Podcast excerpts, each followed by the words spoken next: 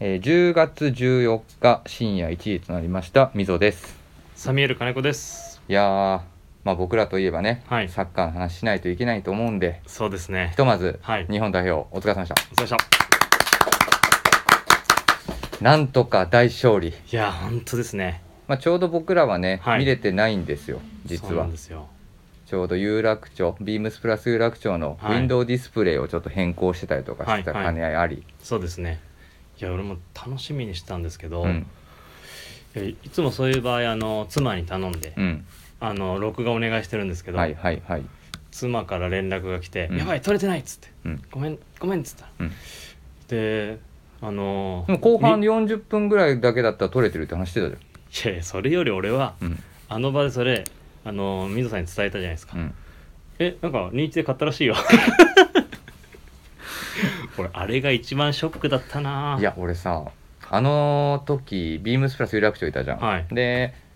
えっとミスターアイビーマンこと鈴木店長もはいサッカー好きだし、そうですねで、まあ、明日放送のねはい山田兄弟弟もはい結構ちゃんと録画して言ってましたね見てんのよはいで俺ずっと言っててはいいやこんなさナショナルチームのさ、はい日本がホームでで、はいテレビやってるわけよで、はい結構注目な試合だったわけじゃん、そうですね勝つか前回のも試合がね、はい結構危ないんじゃないかっていうそうです話ねになっててさ、うもう負けられない戦いで絶対ニュース流れるじゃんいやいやいやいやいや全部シャットダウンですよいやいやいやもうそれよりもいち早くみんなにちょっと情報を伝えてあげないといけないなと思って いや安心させてあげないなと思っていやそれよりドキドキでこう家帰って一人でビール飲みながら、うんこの入場シーンが盛り上がるんですよチャーチャーチャーチャーチャー、まあ、サあッカーれやそれってもうちょっとあれじゃないのはい関西の PIB だともっと本気でいくと思うよ、そのじゃあちょっと整えときま す、いやでもね、はい本当にまあよかったね本当に良かったですで僕もちょっとヤフーニュースを追ったりとかしてて、うわはい1点入れられてると思って同点やんと思って仕あかんやんと思って仕事しなが らそれのがあかんやんいやいやいやで気づいて一番最後最後に「ポップアップニュースポンって上がってきて「はい勝利!」ってなってたから、はいで最後はね、まあ、オンゴールっていう形ではありましたけど、いやさもっと喜んでくださいあの言う時も何をいや普通に勝ったよみたいなめちゃめちゃ良かったじゃんみたいな普通に勝ったでっつって試合見てないから そこに関しては試合見てないから何とも言えない、いやまあでもとりあえず本当に本当に良かったですそうですね、はいで次が11月の11日かはいはいベトナム戦ですねそうですねただこれはまた、えー、とアウェイの試合かアウェイの試合なので日本での放送はないとあダゾーンがね入ってればいいんですけ ど、はい、だと登録しないんですかダゾーン登録してないのよいや俺もしてないんですよねねはいそれはちょっといつもより俺も熱が若干冷めちゃってるんですよねあそのねはいいやでも今回でだいぶ盛り上がったじゃんいまあ、盛り上がりましたけどまたダゾーンかみたいな、や森保監督だって最後ゴール裏行ってサポーターにめっちゃ大きな声で挨拶してたよ、まあ式上げてますね、うん、式上げてた、そうですねいいですね、うん、じゃあうちのも式上げていきましょいやどうやってあげるんだ いやちょうどねういやこのラジオもうんやっぱりあの新メンバあ入ったしね、はあい聞きましたー来ました山来田まし兄たはいどうでしたいや面白かったですね面白かったよね、いやなんかもう兄弟のなんかこのなんて言うんですかキャッチボールがうん独特でやっぱシンクロ率高えなと思ったもん高いですね普段またくさはい喋ってるシーンとかあんま見たことないかいやら本当です本当ですはいでたまになんかみんなでね昔は飲んだりとかした場で一緒にいる機会もあったけどはい本当に喋ってるシーンあんまり覚えてないんだよね、いやー自分もだあんなに喋って初めてだったんで,、で初回があんだけ楽しかったので、うんうんこれ以降どんどんこうやっぱりコンディション上げてってサいやッカーじ僕ゃないですけねど、そう、はい一番人気出ると思ってるその番 組話題性ありますよね話題性あるしで、はいそれ言うと一番ビビってるのがグラマラス藤井さんですなんでですかなんでねすかちょっともしかしたら僕視聴率が点々点みたいなこと言ってたんでじゃあもうあれです大物ゲスト呼び続けてもうゲスト頼りになっちゃってゲるストだよりり確かに そうなんですよということでねなんかちょっと結構盛り上がっちゃいましたねそろそろ始めましょうかはいじゃあそろそろ始めましょうかはいはいそれでは、えー始めたいと思います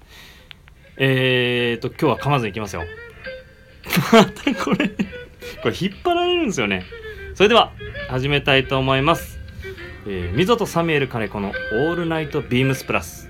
この番組は音声配信を気軽にもっと楽しくスタンド FM のご協力でビームスプラスのラジオ局プラジオがお送りいたしますおお何の拍手ですかいや初めて噛まずに行きま したよ本当に一瞬ちょっとねあ関西危のない 関西の PIB がちょっと止まっちゃったんだけどはいはい、っていうところでねはいよかったですはい。で、えーすえーっと、始めましょう。で、今夜のラインナップ、はいざっと一旦、えーっと、紹介しますね。はいえーっと、この後、また今週のトークテーマっていうのをおいいですね発表したいと思います。はい、で、その後に、まあ、いつも通りですね、今週何買いましたコーナーもう用意してますよ。サミュエル金子と溝のはい。はいで、えーっと、ちょうどですね、10月の16日の土曜日、はいえー WRL がついについにです発ね売になりますので、ちょっとその話をさせていただいて、もうで、いいすね最後はね、はい月曜日のブログ、はい サミュエルさん、卒業しちゃったんで、ただラジオはあるということなので、はいまあ、好評のあサミュエルさんんのね、ブログの最後の言葉の締めみたいなところで最後締めていただいて、なんか前回そんなこと自分自分で言言ってましたっけあ言れってたよ。そうですねうん。じゃあ今日話を聞きながら、はい。あの編集してきますねはい。お願いしますね。もうこれ、30分のこの内容をどういう感じで最後締めるのか、お願いします。かしこまりましたはい。はい。ではですね、今週の、いえー、とトークテーマを、えー、と発表したいと思います、はいで、今週のトークテーマですが、えーレターをいただいた中から、今回も選ばせていただきました、えーラジオネーム、ナッカマンさんからのレターをご紹介させていただきます。ありがたいですね本当にはい。いこれつもありがとうございはまいありす。がとうございますえーいつもどんな話をするのか楽しみに聞いてます。12月のスペシャルウィークも楽しみです。小さい頃から映画がとても好きで、出演者のファッションも気になります。はいそこで映画と音楽とファッションを絡めた内容について聞いてみたいですというレターを頂戴しましはいてでちょっとビームスプラス放送部はいはいのメンバーで、まあ、今週の今回じゃあトークテーマにしましょうかということですのでそういうこじゃあトークテーマ発表したいと思いますじゃはあい今週のトークテーマですが、これがね木金土日と全部連動していきますのでとですね、続くということですねはい、皆さん聞いていただければなと思いますはいではトークテーマが、えー、と今週は映画と音楽とファッションです。いやーね、まあ、ビームスプラスといえば、はいまあ、映画といっても過言ではないそうですねかつ音楽といっても過言ではない、はいまあ、そこから多分皆さんねいろいろインスピレーションを受けて洋服着たり、はいまあ、僕らも商品企画をしたりとかはっていいうことが多いんですけども、まあ、このレターいただいててサミュエルさんどうですいや僕まあ音楽まあ実際自分そんなにあの詳しくないんでちょっと映画うん映画でまあもともとまあ自分がこの洋服好きになったのはまあ古着みたいなところもあるんで、うんうんうんなんかねこの映画ってでその古着みたいなところとリンクしてくるのが、はい。自分ねあのアルパチーノの、うん。あの初期の映画なんですよ渋いとこ行くね。いやこれ、はい自分のインスタグラム見てもらうと、うん多分なんかそれ載ってるんですけど、うん。あの悲しみの街角悲しみの街。何年だっけな調べよ70あの初主演作なんですよそれねあのデッキジャケット着てるんですよ、はいはいはいはい。デッキの確かはいフ,、フフックのタイプうんうんうんうん。で自分当時その探してて、うんであとその映画見てお着てるじゃんと思って、うんでそれがまあアルパチーノあのイタリア系のあの、うん。ちょっと自分とは全くそうです正ね。反対のあの顔つきはい。が着てて しっかりしっかりめのね。あれがまたかっこよくてでなんか当時そのねこのこの話がちょっとまあろ60年代後半かそのぐらいで、 71年ですね。悲しみの街角。ちょっとパンツもうんフレア気味になってくる時代ななんですよ、でファッションもうんでまあそういうちょっと薬にやられてみたいな、うんそういうお話なんですけど、うんうんまあ、この、ね、着こなしがまあそういうミリタリーをうんなんかこのカジュアルスタイルにちょっと取り込んでるようなき方が非常にかっこよくて、はいはいはいこれインスピレーションでもう自分デッキジャケット探しまくって買ったんですよこれあそこで初はいで自分もデニニムに合わせてうん当時、うんうんあとはまあ下でシャンブレーなんか着たり中になんかニット着たりみたいな、うんうんうんうんそんな着こなしをしたのと、うんでその後なんだっけなあの CPO とかうんあの映画映画着てるそのアルパチーノのいやもうアルパチーノ出てきたスケらスケなんだっけなスケアスケアクローもそうなんだけどちょその同じ監督なんですよ確か、っと調べますねはい、 1973年ですねもうスケアクロそうそれは今度 CPO 着てるじゃないですかこのうんまたミリタリー着てーて、うんうんでその後かなあのけあの刑事役の、うんうんそれで俺ピーコートハマっちゃったピーコートハマっちゃって、うんピーコートにニット帽かぶってるじゃないですかもうヒゲ面の、うんあのスタイルもなんかそのミリタリーがうんどんどんどんどんこのカジュアルのウェアとミックスされてるその普段着になっていく感じがうん非常にかっこよくてなんかその三部作みたいなうん三部作うんはいなんかそれがその3作三部作が非常にすごい好きで格好が監督がね今出てきましたジェリー・シャッツバーグですねはいそうなんですそのファッションのスタイルがすごい好きでね、うんそれでなんか古着も自然に、えー、とデッキジャケットも買ったし、うんピーコートも買って、うんなんかそんなスタイルを真似しながら当時なるほどねはいでもなんか今アルパチーノといえばもうやっぱり僕の中ではセルピコかなあそうそうそうセルピコ はいもうあのセーラーハットセーラーこうやってこうやってねなこうなんかこういやしゃ今がんすでいませんこうやってこうやって知ってますけど今すいませんサミュエルさんあの前でセルピコの真似して ますわかるそうそうだ確かセにルピコでしょみぞさんあれだ昔セーラーハート めちゃめちゃかぶってたそうあの俺めちゃくちゃ昔セーラーハットかぶってたじゃん、はいでめっちゃ深くかぶってたでしょあれセルピコあのセ ルピコ確かにそういやもうセーラーハットのかぶり方ナンバーワン確かにめちゃめちゃ深くかぶってた気がしましすかもめっちゃちっちゃいですよねはいそうなんですよあれセルピコなんですねそうやっぱり周りからは「お前カリメロじゃん」って言われてたんだけ どカリメロじゃんって言われてたんだけどいや俺の中ではもうセルピコだった、セルピコだったそう確かに言われればセルピコっぽいひげもちょっとひげ面そでう確かにただ僕もねどっちかっていうと、あの顔立ちがねはいはいあのそっち側ではないんでね残念ながらいやいやいや いやなるほどね6号の中になんかなんだろうたなんかハイネックうのんジップのなんか、そうだよ、あれもかっこいいですようね、ん、いやいやっていうかセルピコの話になっちゃってんじゃんもうつられちゃってんじゃん完全 に俺もセルピコの話ですよあの刑事刑事あだから分かってるよはいちょうど「悲しいの街角」と「スケアクロー」の間にセルピコがドーンと入ってくるそうそうそうそうあその間かそう今ね調べた改めてそう71年に「悲しみの街角」はいで72年にも伝説の「もうゴッドファーザー」が出てきまあすあそうですね、はいい、そうであ違う73にスケアクローとセルピコでこれどっちなんだろうどっちが先なんだろなうんか確か監督がそのままアルパチーノを起用したんですようん、でだもかっこよくてめちゃくちゃ忙しいよこの人だって71年「悲しみの街角」で初主演しました、はい72年に「ゴッドファーザー」撮ってます、はい73年に「スケアクロー」とセルピコ撮って、はい74年に「ゴッドファーザーパート2」上映されてるから 忙しかっただろうな そうですねはあめちゃめちゃまあ当時売れてたんですねもうまあかっこいいからねはい、あとあのあのシーンももしあのリスナーの方見ていただくとどっちどっちなん映画はかんそれはセルピコはいセルピコねあのースミスかなスミスのオーバーオール着てうん白いうんオーバーオールそうはいなんか変装してうん作業員みたいなうんそんなシーンあったっけスミスのオーバーオール着てるんですよ白のそれもなんかこれねそうそうそ うそう俺なんかのなんだっけなんかあのモヒートの山下さんうんなんかのブログかなんかで見たんですけど、うん山あ下さん分かった分かった清掃員の格好してそうそうそうそうそうあ分かった分かったこれですねあのえっとすいません僕らだけめっちゃ盛り上がってますけどあのネットであーそうそうそうそう調べてたりとはかい出てきますはいそれスミスのうんあのオーバーオールかな確か着てて、なんかそういうのワークスタイルも出てきたりとかなんうかんそういうのがかっこいいなと思って、ねはい、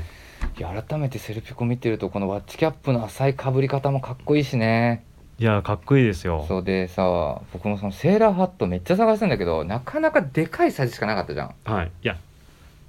水原さんがやっぱちちっちゃいんですよやだからでもこれなんないのよもう本当にか目もう目の方までいっちゃうから、はいそれならないようにどうすればいいかって言ってもうめっちゃちっちゃいやつ探 してたでねセーラーハットの話してたら、はい大体もう一人出てくるのが、はいえー、とビームスプラスロードショーをずっと毎週書いてくれてる、は岩織さんも好きなのよ コブさんえコブさんかぶってましたっけコブさんもセーラーハット大好きだかコブさんでもハマりそうですよら、うん、ハマる よコブさんも大好きなんでねなるほどじゃあまあちょっと映画とはいこの辺りの影響を受けたっていうのはここのファそのスタイルみたいななんかかっこよさはうんアルちパょチーノっねとやぼったい感じのはいはいはい顔は違えどうん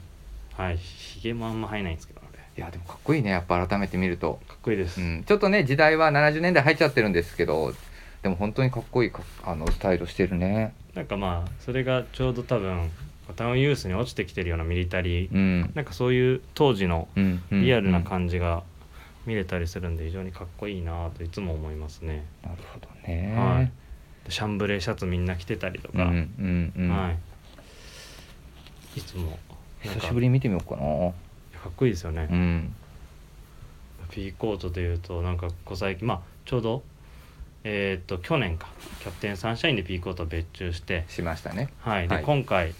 インラインからはいそれがよりアップデートされたシシルクかはい入ったねあのヴィンテージのようなあのピーコートもいいよねはいシルク入ってて「ん?」っていう言葉だけだとね、はいあのヴィンテージ感とちょっと程遠い気もするんですけどすごいね、カサッとした感じそうでがすねねでステッチの色とかまでこだわって、うんで展示会行ってもやっぱりピーコートってあんま出てないじゃないですか最近はねはいうんで出てるのあと WRL ぐらいかうんうんまあ毎年やってますからそこ出やってぱりまあすそねこのスタイルとして、はいなんかそこら辺もし、ね、店頭にまだ在庫たあったと思うんで、はいセルピコスタイルを、作ってはい、この秋冬はセーラーハットはセーラーハットないから作る か久しぶりにさ浅いやうつん浅いやつで浅いもセーラーハットサイズ合わせるの相当難しいからねそうですうねん何回かビームスプラスでも作ったことあるんですけ作どりましたねただね僕がねあれね深いのよ、はい、ちっちゃくしたかったんだけどね、はいみんなに言われたの「ミドさんこれ誰もかぶれない」っつっていやあの毎回どれもそ うですよセルピコハットじゃないですか商品名そうだねはい、いやーちょっと久しぶりに見てみようセルピコはい、ぜひぜひはいえミドさんは僕はね、はいどうしよっかなって結構考えましたこのトークテーマの後、はいはいでまあね木金土日みんな話すから、はいちょっとね僕もねめっちゃ真面目な映画の話しようかなとはいえっとねいきますよはい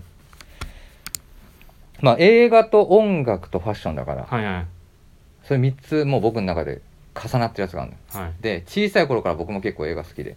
で僕がねこれ見たのはねえっと中学生ぐらいですはいはい中学生の時にリアルにやつやっやってただから90年代の映画なんです実はえいやもうみどうせ多分みんなある程度ねはいその古いまあ古いというかビームスプラスらしい映画チはいョイスするかなと思ったんで、ちょっと僕のプライベートトークをしようかなと思ってこえここは当てていいですかどうぞディズニおー違った当たんない違いますね違うか絶対当たんないよ絶対当たんないだって絶対当たんない絶対当たんないでも僕本当にねこれめちゃくちゃ憧れたのもうめちゃくちゃ憧れて、は実はこの映画いにいや早く言ってくれあすいませんすいませんえっとね1994年に公開されてますキアヌ・リーブスが主演ですえ94年はいなんだバスの中でずっと悪戦苦闘あすあはいはいるんですははいいなんスだっピけードスピードだはい、もう僕がだから中学校ぐらいの時にリアルタイムでスピード見てはいでもうめちゃくちゃハマった理由はいこれなんでかっていうと主演はキアヌ・リーブスですではいもう一人女性の方の主演でね、ヒロインなんですけど、はいはいはいサンドラ・ブロックが出てるんですよ。確かにあれなんかあれですよねうる覚えですけどバスの中で、うんえっ、とてなんか閉じ込められちゃって、うん、みたいな話ですよねそうそう、まあ、閉じ込められたっていうかバスが止まったら爆発しますよっていう映画ではいはいはいはいあの映画ででねそれねもうねサンドラ・ブロックが僕当時その初めて見て、はい、うわこの人なんて綺麗な可愛い人なんだろうと思ってでそっからもう何回も何回もその映画をはい、見見てはいスピードばっかりをね、はいはいはいじゃあこの人めちゃくちゃ可愛いけどってなってる時にその後にキアヌ・リーブスにどんどんどんどん逆にはまってったはんいですよ、はいでやっぱ94年だから僕が今39歳とかなんですよはいはいだからちょうど中学生ぐらいなんですけど、はいでその時にもう絶対キアヌ・リーブスになったらサンドラ・ブロックみたいな人とはいなんかね、出会えんじゃないかみたいな感じのことを考えた中り 中学生中学生だから さでまあその床屋行ってはいパンフレットの写真見せてはいこの人みたいな髪型にしてくださいっつってはい次の日学校行ったら、はいなんでお前ただの坊主になってんだよっていう話だったりとか ねああの時のキアヌ・リーブって坊主でしたっけ坊主なのよ坊主あそうかあの特殊特殊あのスワットだからスワットだからですねでスそうだワットをめっちゃ調べたんだよ、はいスワットってどうやったら入れんだろうと思って、はいはい 純粋でいいですね純粋に、はいででもなんかめっちゃ鍛えないといけないんだだかはらい中学生の時に俺、あのもういろいろスワットとかもういろいろ調べてそれも蓄積されてるからあ それがそれがあのあの入り口になったんですね入り口になってるでファッションの部分はいこれどこかって言ったら、はいやっぱりねキアヌ・リーブスのファッションどこ一番真似したかって言ったらやっぱりねはい大体同じぐらいの年代の人分かると思いますはいもうまさに G ショックですおー G ショックつけてましたっけこれスピードモデルっていうスピードモデルって言われてたんだよあそうなんでしたっけ DW5600 ですよえーちょっと今調べてみようスピードモデルそうでねこれね、当時ね通常にもうはいあのー定価のものも出てたんですよはいただスピードモデルってはいはい言われるキアヌ・リーブスがつけたモデルっていうのは昔のモデルで、はいはいはいで昔のモデルとその当時出たスピードモデル何が違うかっていうと、はい後ろの、まあ、バックルの入り方がスクリューバックってスタイルのモデルなんですよ、で電気が EL バックライトじゃなくて、はいあのー豆電球なんでへーすそうえそれし映画のシーンでもなんか出てくるんですかそ映画シーンだって時計出てくるもん時計出てきて、れはい車の上にコーヒー置くのよよくアメリカ人あるじゃん、はいはいはいはいね、あの映画の中で、はい車乗る時にコーヒー上置いて、はいボンネットの上に、はいで電話かかってきてでば爆発するかなんかで時計見んのよ時間 にでその時の時計が普通に時間にしとかないといけないんだけど、はい多分何時何分みたいなやつがあるから、はいアラームになってるのよ、うんアラームの時間で設定になってるの、はいはいはいでなんか確かね8時5分とかだっけななんかねそういうちょっと時間の設定になっててへでー僕の時計は常にアラームボタンのところを押すとはい8時何分のそのキアヌ・リーブスと同じ状態になってますで髪型もキアヌ・リーブス髪型も坊主キアヌ・リーブスヘアあれですね皆さん面白いねやっぱり何がいやそのセルピコに始まあのハマった時はもうセルピコになりきってそう中学生の時はキアヌ・リーブスになりきってやっぱなりきりやっぱかっこよくなるにはなりきるしかないんじゃないかなと思っちゃったんだよねでもね本当に改めてこれね出演者見てるとやっぱキアはいヌ・リーブスはデニス・ホッパー出てるからね、へスピーードワンはこれもこれ自分も多分当時本当に水野さんと自分2個違いなんで、うん見たリアでしょルリアル世代なんでもう一回見てみますねこれでスピード2はスジェイピソン・パトリックになっちゃうのスピード2なんかありましたっけあんの全よ然覚えてでない G ショックも変わっちゃうのよあそうなんですでねここで我らがはい日本代表のはい音楽家が曲を入れやるんだよねこのスピードこのあ爆発してた人気の時代にいやなんとなく覚えてますあの早いそうあれ TK だからあそうだ小室さんですよってい,、そううななね、んとなくあの音を覚えてますそうだからあの当時のなんか日本のねムーブメントみたいなところがはいはい本当に世界にちゃんと広がってて、そういうふうに音楽にも採用されててみたいなほただ1と2だったら1の方が面白いですで2で終わっちゃうんですか3あったかなそヤンデボン監督、ね、それは3部作じゃないですかスピードちょっと調べようでもねもうね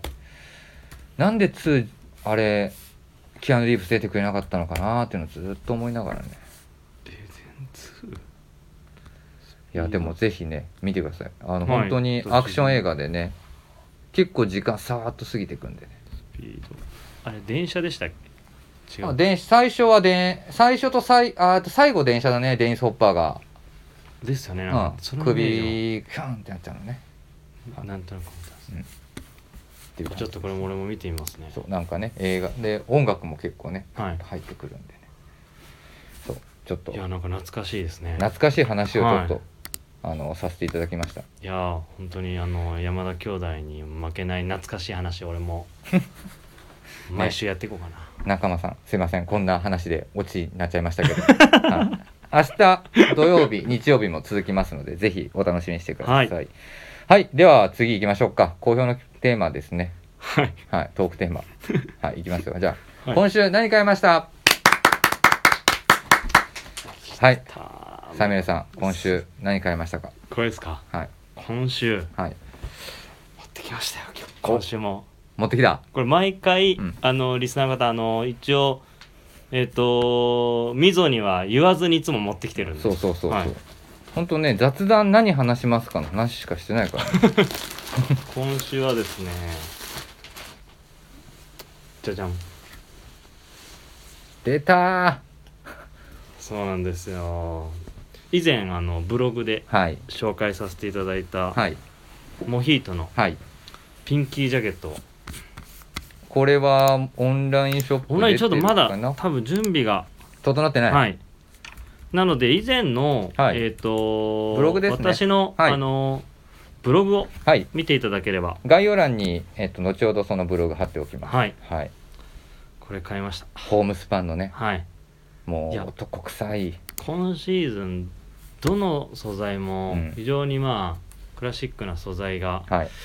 まあ、刺さったんですが、はい自分もあのアブサンシャツ毎シーズン1枚必ず買ったんですけけど、うんうん結構家にあったんで、うん久々にこういったちょっとジャケットスタイルのもの先シーズン別注買ったんですけど、うん、はい別注も買ったんですけどこのピンキージャケットのはいこの前の 紐の仕様と後ろの山下さんらしいこういうねベルテッドスタイルねはいはいこれがちょっと自分的にもあのデザイン的な部分と素材はいこのクラシックな好きそうだもんね、はいだってゾロあイのなヒートのトーク6月だっけ、はいはいあはのいスペシャルウィークやった時もこの話めっちゃ盛り上がってたもんねそうですね、まあ、展示会の時から盛り上がったじゃないですか 盛り上がってた なんで久々になんかこのしかもブラウン系のホームスパンねそれちょっと今シーズンはコーディネートしたいなと何と合わすのがおすすめですかまだでも着てるの見たことないもんねいやそれはつっかまだまだこれ話すからまだまだまだはい何あそれはそれ見てほしいですねインスタでまた そこはインスタでスインスタの告示み たいななんかそこはインスタで、そこははい、あはい日々の日々の活動で見ていただければねはいと思ってますはいなのでぜひあのまだ店頭にもあるので、はいね、リッツジャケットとガルフストリンプパンツもはい同じ素材のグレーではい展開してるんで、そっちも非常におすすめな素材になってるんで、ね、はい見ていただきたいと思います、はい、なかなか多分ねこんなクラシック面の本当にホームスパンはい僕らも好きであったらねブランドさん出てたりとかすると必ずバイングしたりとかするんですけど本当にないからねないですね、うんもう人ぐらいじゃないですかもうやるのやっぱり男臭い、男男服ではい、はいっ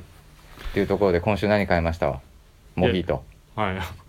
やいやもう水さんはいやもうだ時間見てみ あれ今日何でしたっけあのこの後この後えっと WRL とビームスプラスの話しないといけないああ今日もやられたななんかちょっと色なんかいや違う違う違うあのセルピコの話しすぎだセルビコ確かにセルピコと多分あのキアヌ・リーブスの話しすぎだからキでもね今パッて見てたのよネットで、はい顔ねはい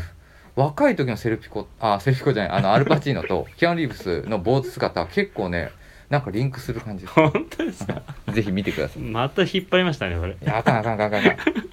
これもう延長ロスロスタイムロスタイムロスタイムでロすねギリギリねこの間あののサッカこーのと一間緒のやつね、ははいい、そんな感じで、はい、で、えっと、最後のね、今週のトークテーマが、はいまあ、WRL とビームスプラスと、はい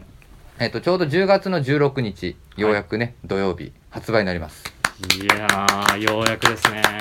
ですでに、はいえー、ビームスプラス原宿とビはいームスプラス有楽町の Windows ディスプレイはもう WRL チームがはい作っていただいて、そうですもうね発売を今か今かと待ってるというような感じです、ははいい、い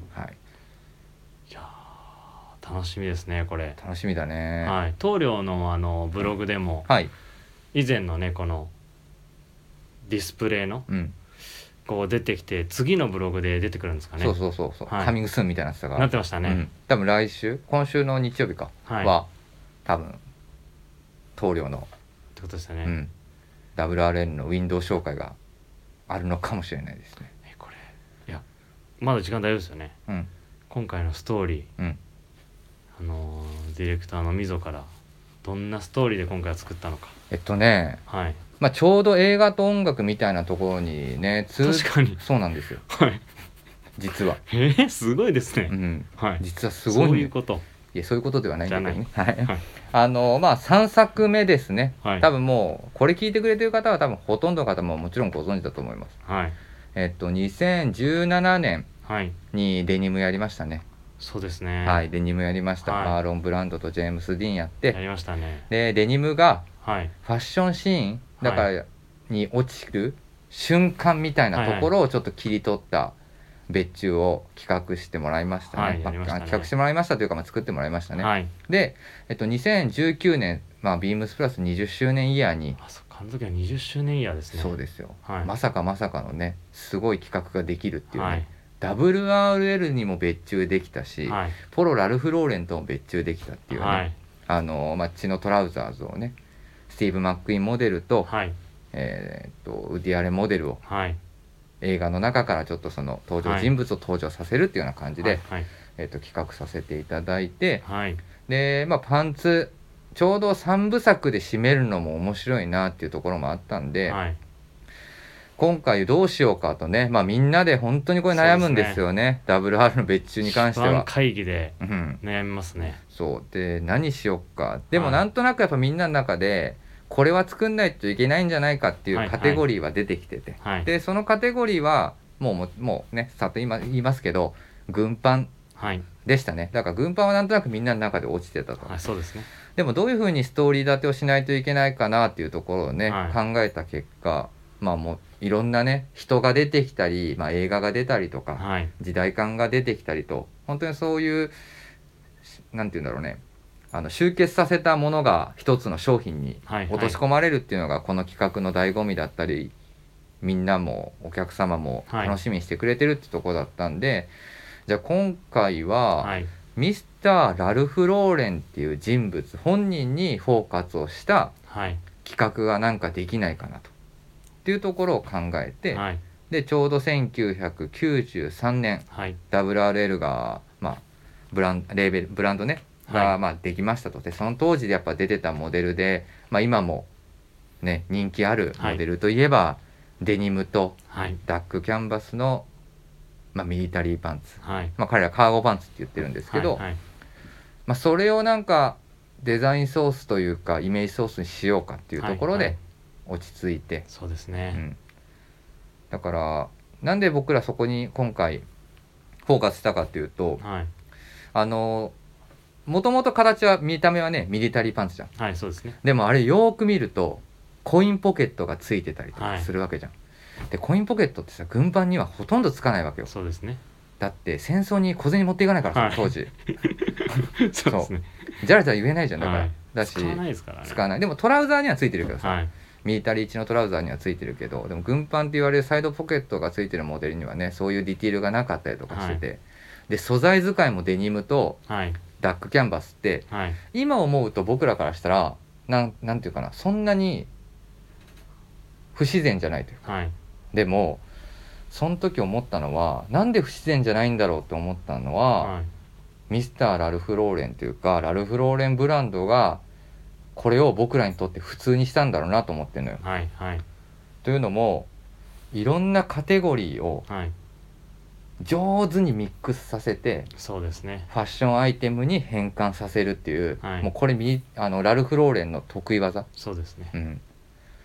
でよくよくそうやって見ていくとああなるほどねとミリタリーパンツとワークパンツをうまく掛け合わせたはいこのモデルは今となっては自然に見えるけど当時は本当に何て言うんだろうユニフォームだったものがはいそうするそういったなんか魔法をかけてはいファッションアイテムに変わったなんかこの瞬間みたいなところを今回はちょっと切り取った別地を提案しましょうっていう形でねはいあの落ち着いまあ落ち着いてっていうかまあみんなの中で決まってはいでそれでじゃあリリースを待ってるっていうような感じですそうねですねそれがようやくですもんねいや本当ですよ毎回まあ結構長い期間かけてう、んやりますねはいやるんですよ2年前大体2年前ぐらいが進行そうプレゼンテーションしてねはいニューヨークでプレゼンテーションしたりとかして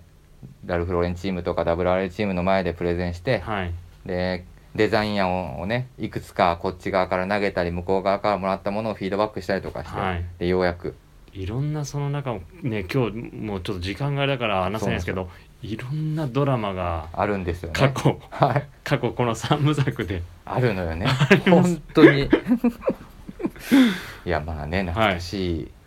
ねまあ今となってはねでもはい本当に今週土曜日ねようやく発売です、本当にそうですねはい、デニムとあとはダックキャンバスをはいやってますいぜやひぜひね、はリいリースを楽しみにしていただければなといやもう本当に楽しみみんスタッフもみんな楽しみにしてますねねはいまあ、今回もねウエストもちろん選べます、はいでレングスも選べる仕様になってますのでぜひはいお楽しみにしてくださいと、ぜひぜひはい店頭で見て10くだ月さい16日ビームスプラス原宿と一旦はビームスプラス有楽町の2店舗での販売ですのではいあのもし気になった方はお電話いただければなと思っておりますはいお願いしますはいすいまんせんもうロスタイム これもう完全にもレフリーずっうともうレフリーずっと見てるからずっと見てますよボール止まらへんから、はいはいずっとはいでも今の多分止めれなかったんだろうねいや止まらないとかあれじゃないですか外に出ないんじゃないですかなるほどね酒井さんはいではね最後ですねそろそろ終わりましょうか、はい。そうでした、サミュエ ルさん。今週使命感今週、今週どうした締めですはい。今週はなんかあれですねまあ WRL もまあデニムうん。チのうん。今回の、えーカーゴはいミリタリーパンツで、はい。このね3部作がはい。完結するということではい。なんかあれですねあのー先週ブログ書いてたあの、うん WRL んダブん ?007? ん、うん今回完結 っていうことはそっかねえあのブログでも書かれてましたよねやはっい。ぱ書り,、いてます、書いてます。やっぱりダニエル・クレイグのあの完結編を見に行くんだったらやっぱり、ね、あのカジノロワイヤルから見た方がいいですよってなるほどね。ということでなんかまあ